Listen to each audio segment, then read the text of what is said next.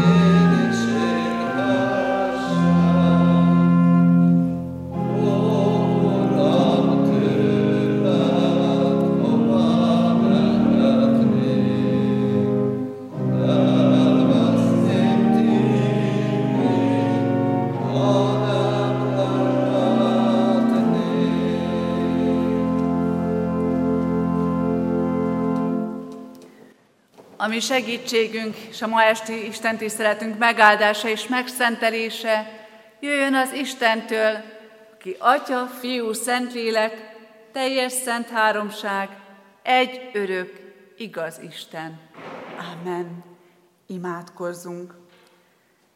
Menjél, Atyánk, hálatelt szívvel köszönjük meg neked, hogy összehívtál bennünket, és itt lehetünk ma este egy közösségben.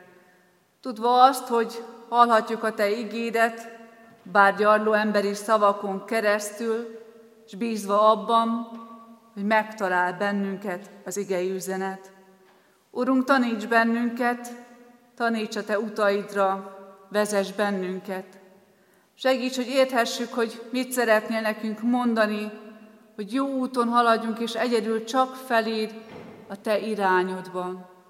Hogy adventi készülődésünkben valóban készülődni tudjunk, csak rólad lenevegyük tekintetünket. Ne világítson el semmi más, csak annak a ragyogása, akire várunk, az egyszülött fiúra, aki értünk jön a világra. Legyél velünk itt most, Istenünk, szent lelked által. Amen. Istenek az a szent igéje, mely alapján szólni kívánok közöttetek, az, a szent, az ő szent lelkének segítsége által, írva található Máté evangéliumában, a 11. részben, a második verstől a hatodik versig terjedő ige szakaszban.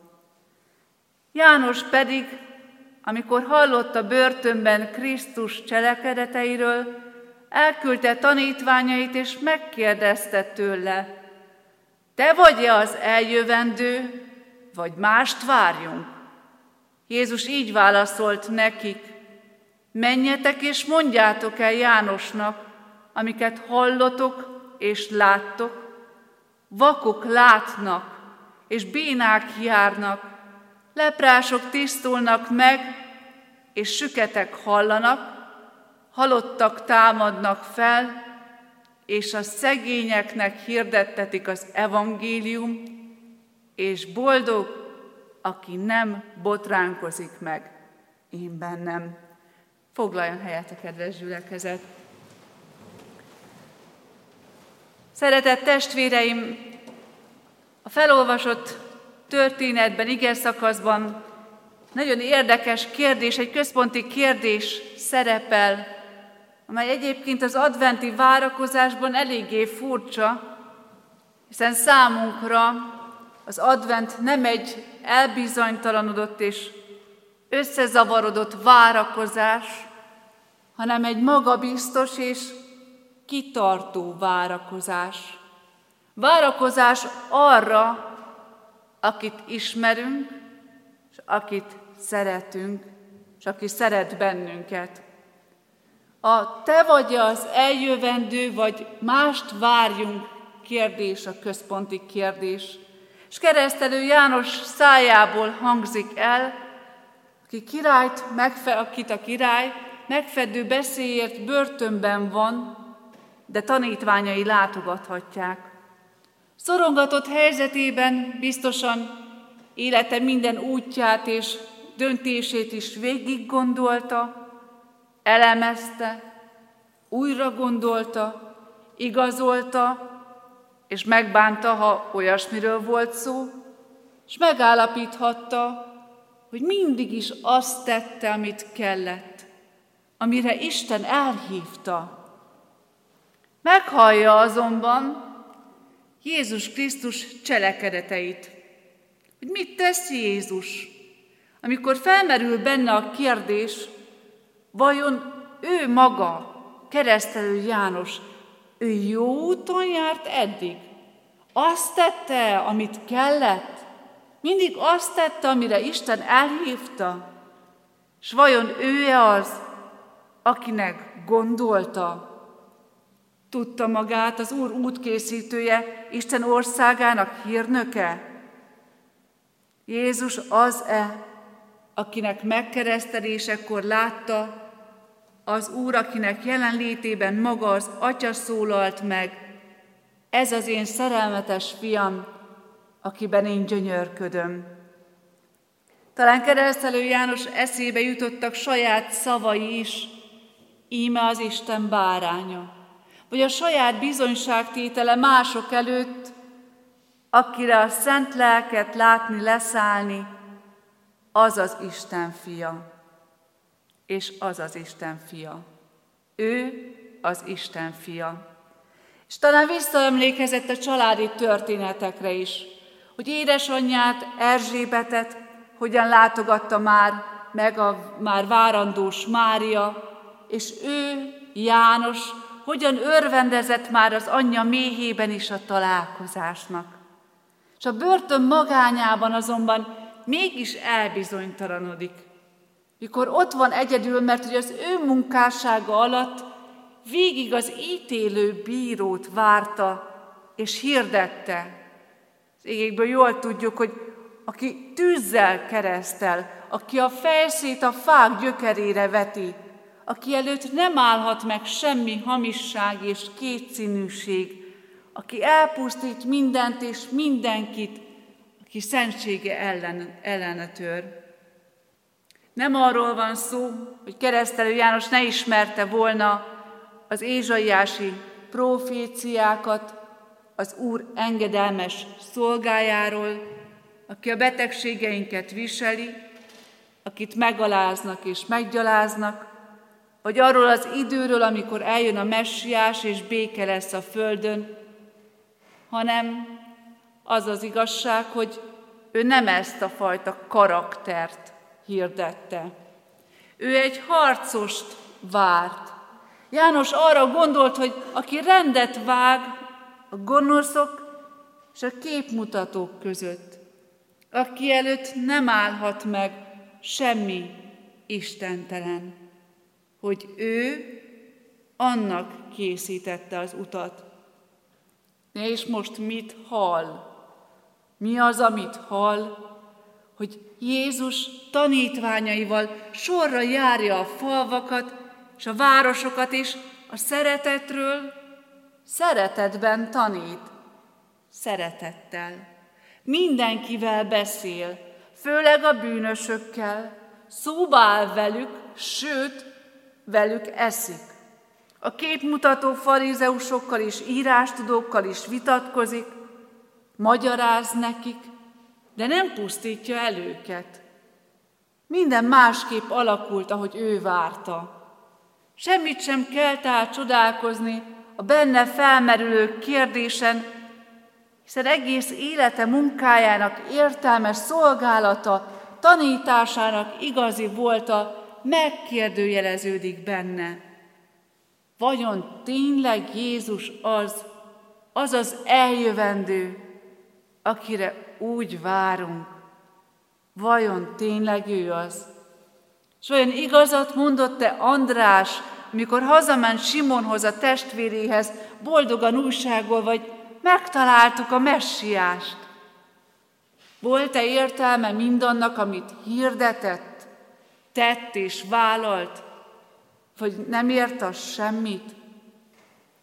És most itt álljunk meg egy pillanatra a történetben, és lépjünk ki ebből, hogy magunkat is meglássuk az ige tükrében, és megfogalmazhassuk a saját kételkedő kérdéseinket, amiket eddig talán hurcibáltunk magunkkal, hiszen mindannyiunkban van kétség, van, amikor kételkedünk.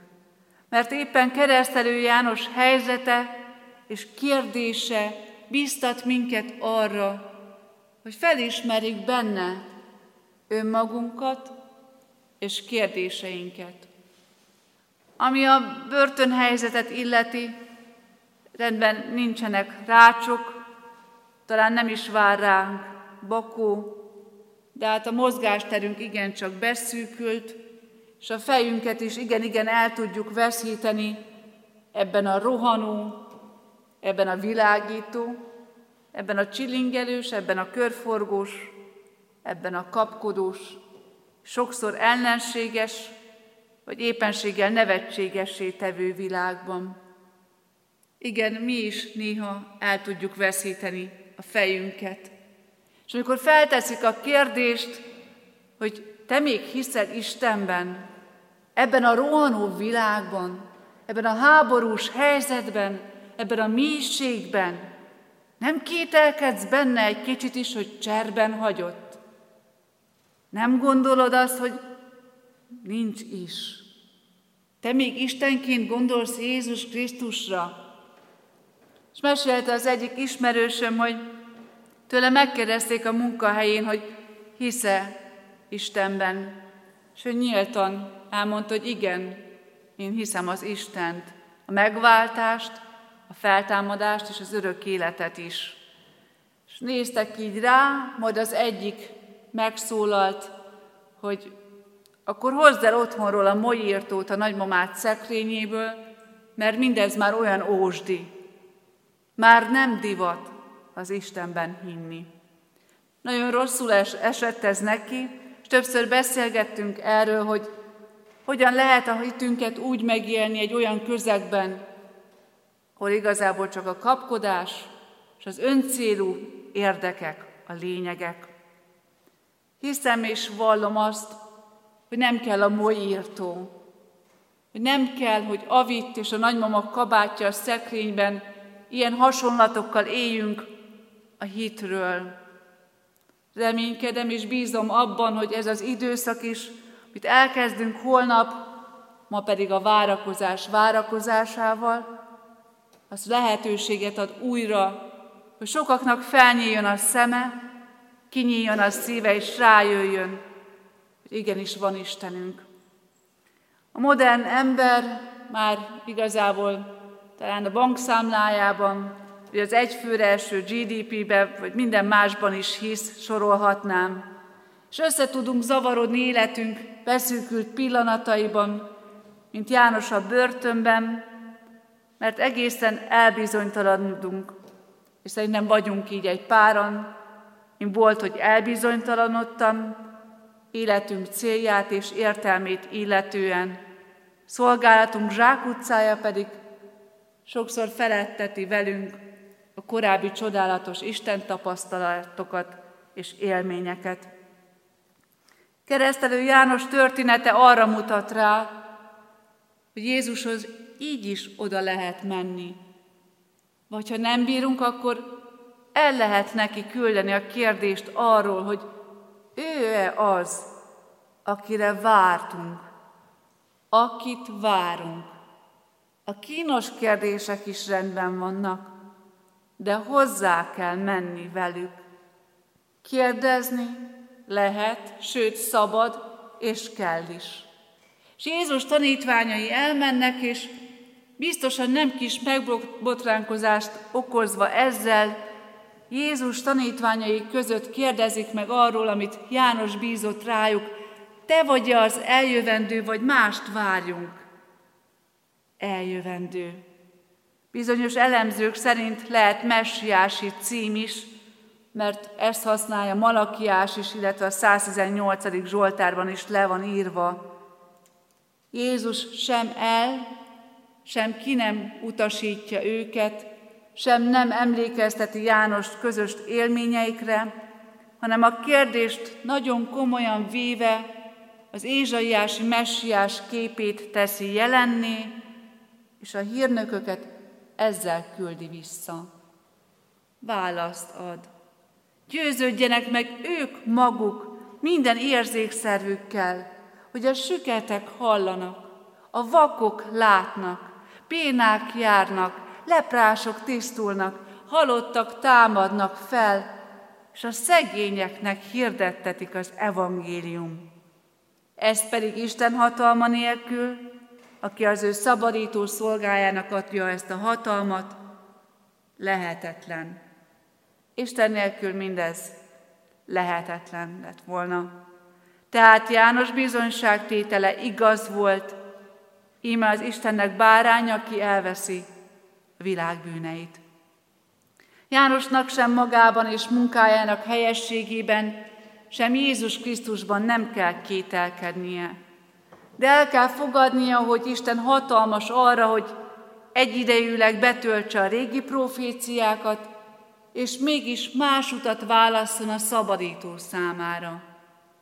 Jézus Krisztus nem hozta még el az ítéletet, hanem éppenséggel a kegyelmi időre és Isten hosszú tűrésére akarja felhívni tetteivel a figyelmet. És igen, nincs leírható ember a leltárból, ez olyan jó mondat. Nincs leírható ember. Nincs, akit levennénk onnan. Nincs reménytelen bűnös. Mindig van reménység, van kiút és van válasz. Csak az marad bajban, aki maga adja fel, és nem kér bocsánatot, nem borul le az Isten elé. Isten véghez viszi az ütttervet, de nem abban a sorrendben, ahogy keresztelő János azt gondolta és várta. Az üdvterv azonban Isten terve szerint Krisztus által zajlik, és halad a célja felé. Boldog, aki bennem meg nem botránkozik.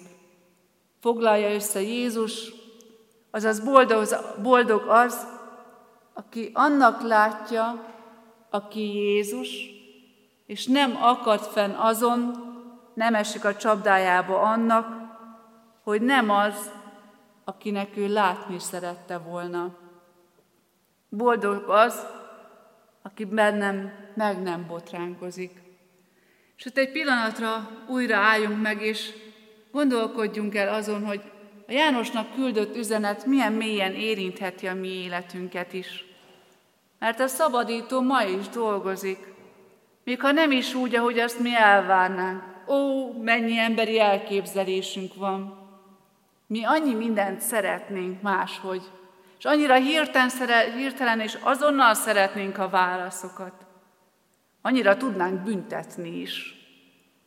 Mi a mennydörgés fiaként kérnénk talán pusztulást oly sokakra, aki nem követi Jézust. Sokszor nem értjük tetteit, és nem látjuk át Isten üt tervét, pedig annyira akarjuk. Jó lenne tudni. És ezért talán sokszor megfordulhat a fejünkben, hogy talán félreértettünk valamit.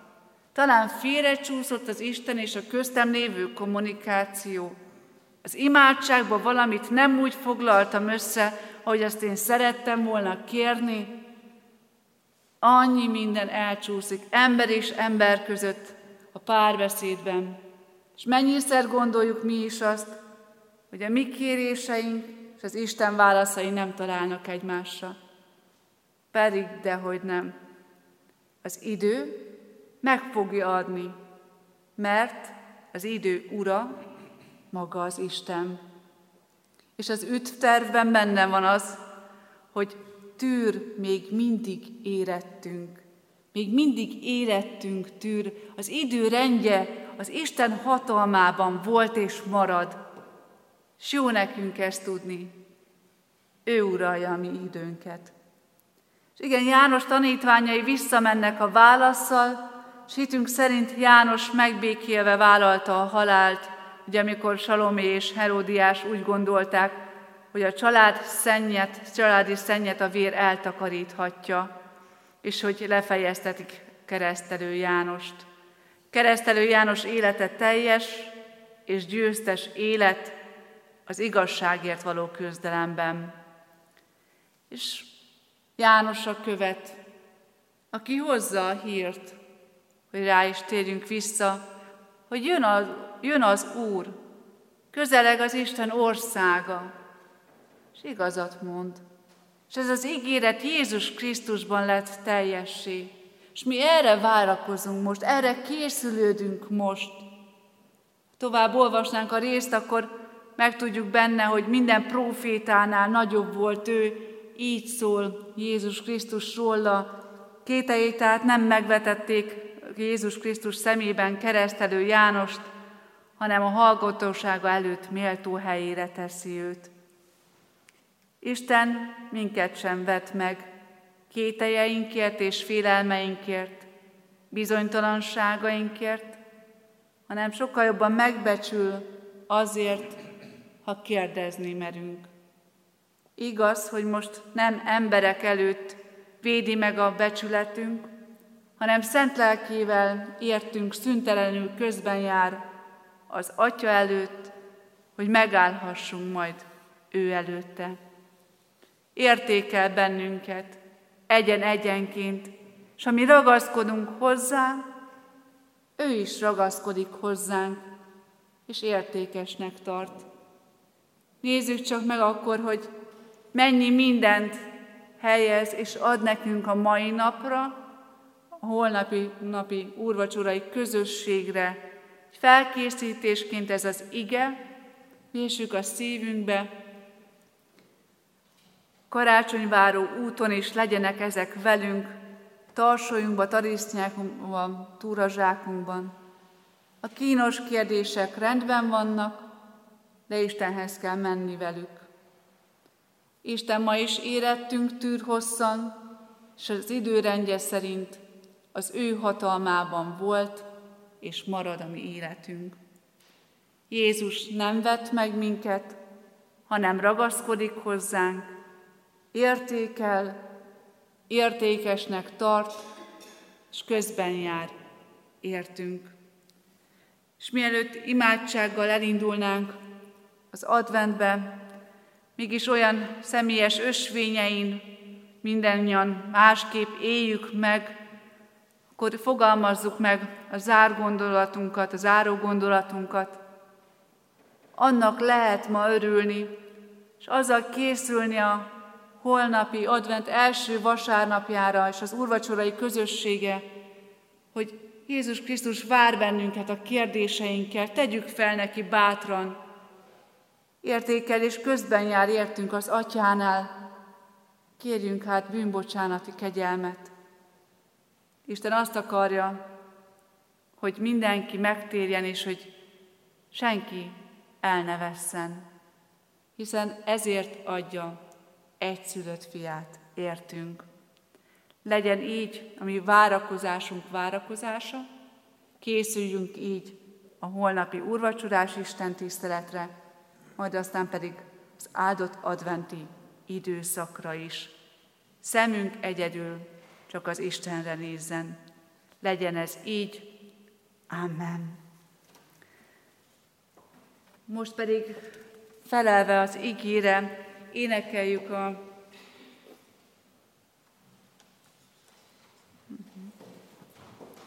énekeljük a 700, 794. dicséretünk első és negyedik versét. thank you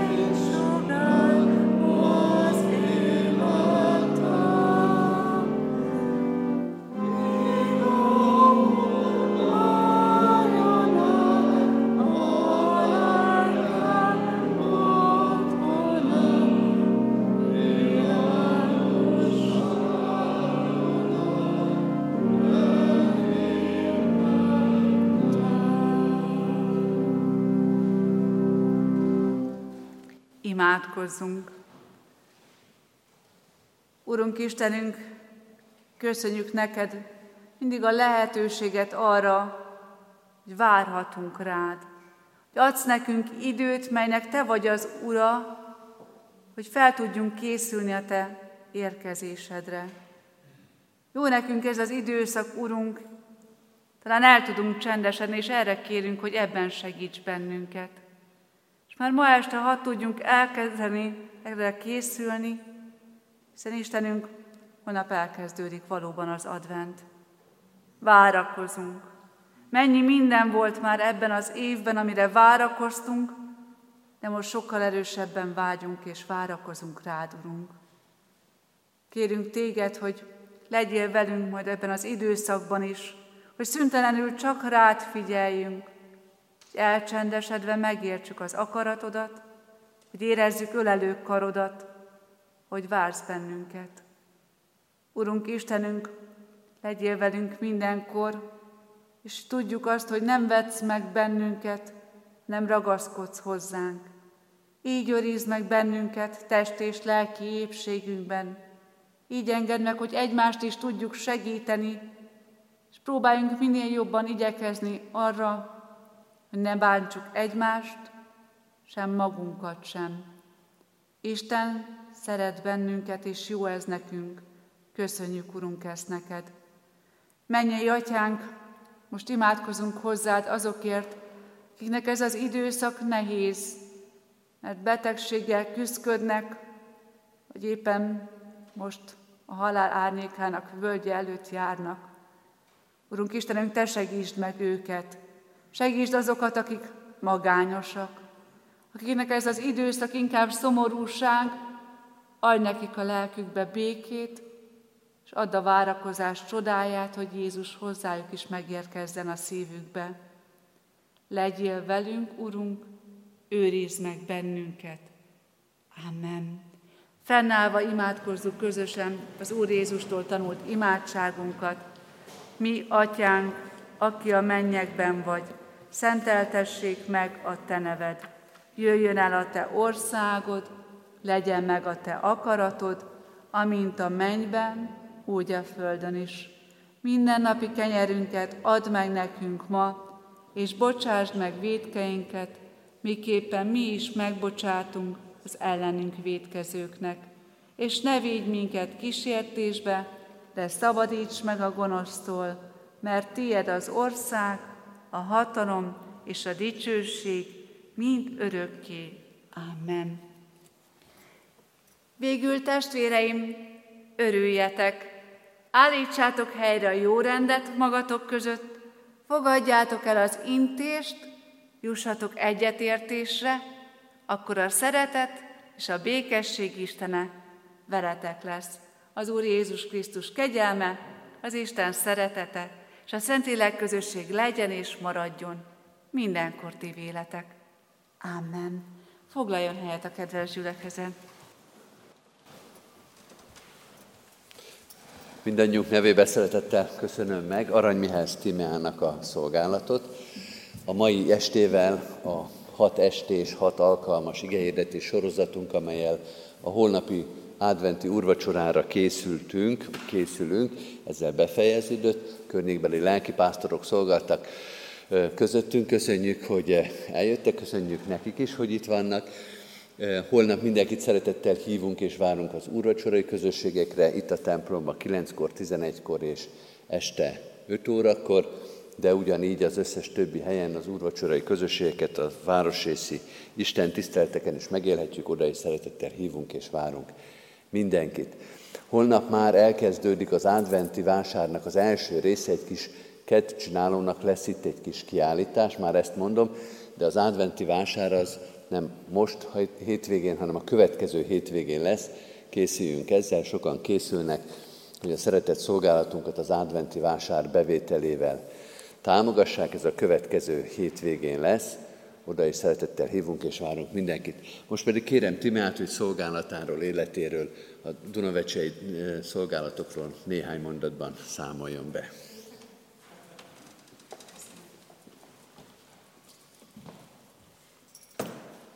Köszönöm szépen. Akik hétfőn már itt voltak, igen, akkor a férjem szolgált, Én Arany Mihály Tímea vagyok, eredeti néven Arany Tímea. Soltatkerti származású vagyok, és még édesapám Soltatkerten is él, és Kiskunhalasra jártam középiskolába. Egy elég érdekes pályaválasztási történetem van, én mezőgazdasági kisgépszerelő vagyok eredetileg. És mikor felvételiztem a teológiára, akkor megkérdezték tőlem, hogy és melyik református gimnáziumból érkezett? Hát mondtam, nem épp onnan, de megmondtam, hogy mezőgazdasági kisgépszerelő vagyok. Hát én büszke voltam erre. Mondták, hogy hát akkor nagyon sok sikert kívánnak, és hogy így áldás legyen így a tanulmányaimon. Azon volt, csak a szorgalmam néha nem úgy sikerült. Teológia után én ott maradtam Debrecenben, nagy templomban voltam segédlelkész, és Bölcskei püspök úr mellett voltam akkor még beosztott lelkész, és a püspöki hivatalba szolgáltam, majd később Borsod megyében szolgáltunk már akkor a férjemmel, és utána Kiskunhalason négy évig az ottani Szilándi Áron gimnáziumnak voltam az iskola lelkésze, jelenleg pedig Dunavecsén vagyok iskola lelkész, és ott tartok hittanórákat, valamint a városi iskolában is, sőt, még az ovisokhoz is bemerészkedtem, úgyhogy előtte hétvégén felnőtt oktatáson vettem részt, mármint úgy, hogy én tartottam felnőtteknek órát, és hát igazából elég izgalmas kihívás volt, miután megtudtam, hogy többen közöttük, és ez nem el, el, elítélendő, hanem igazából egy kihívás volt, amiért rengeteget imádkoztam, hogy többen börtönviseltek, drogos háttérrel rendelkezőek, úgyhogy nem tudom, hogy melyikünk érezte ott jobban izgatotta magát, vagy ők, vagy én, de hála Istennek jól sikerült az alkalom. Dunavecsén most sok mindent megpróbálunk, igazából főleg a férjem, én csak így hátulról kiabálok, hogy ki kér kávét, elég nagy a felfordulás, most a gyülekezeti terem felújítása zajlik, valamint a régi parókiának a felújítása, úgyhogy az udvarban minden is van, de azt remélem és kérem a testvéreket, hogy ezeket is hordozzák imádságban, hogy a Dunavecsei gyülekezet is tudjon újulni, és minél többen tudjunk ott lenni, Istent magasztalni és dicsőíteni. És egyébként az iskolával kapcsolatban még annyi, hogy a Szilárdi Áron gimnáziumhoz ugye mindig hasonlítunk valamihez valamit. Tehát, hogyha új helyre kerülünk, jól mondom, ugye, tehát, hogyha másik helyre kerülünk, vagy másik házba költözünk, akkor ó, bezzeg a másiknál nem ott volt a konnektor, az iskolában ott nem úgy volt a kivetítő. Nekem ott volt olyan csoportom, hogy Kiskunhalason, hogy 32-en voltak egy csoportban. Tehát egy protestáns hittan csoportban. Itt van olyan osztály, ahol öten vannak. Szóval egész más az, hogy egy, egy nagyobb létszámú csoportnak órát tartani, mint öt főnek. Kicsit is szokatlan volt először, azt hittem, hogy ennyien hiányoznak, majd kiderült, hogy ennyi az osztály létszám. El szeretnénk, hogyha az iskolába kicsit, nyilvánvalóan az iskola felújítása után még több diák jelentkezne, és hogy a szakoktatás is még magasabb színvonalon mehessen. Gyermekünk sajnos nincs, viszont Hát nem pótló, mert hogy de valószínűleg a testvérek látták, és a dobogást is hallották az Amen szó után a szószékről, ez a szokása. Velem van egy segítőkutya, Kántornak hívják, de nem én adtam a nevet, tehát már csak ugye a Kántor úr meg ne haragudjon. A Kántornak hívják, ő azért van mellettem mindig, és azért jön folyamatosan mindenhova velem, az iskolában ugyanúgy, mint a bármikor, hogyha szolgálok is, mert ő epilepsziás vagyok, és ő a jelzőkutyám, és ő azért van mindig velem, amúgy nagyon jó fej, kivéve amikor kicsit hiszt is, de hát már csak ilyenek vagyunk mi is. Úgyhogy nagyon szépen köszönöm, hogy itt lehettem, és áldott adventi készülődést kívánok, és minden elképzelhető jót, Isten áldását a gyülekezet életére, és itt mindannyiukra legyen velünk az Istenünk jó akarata. Köszönöm szépen.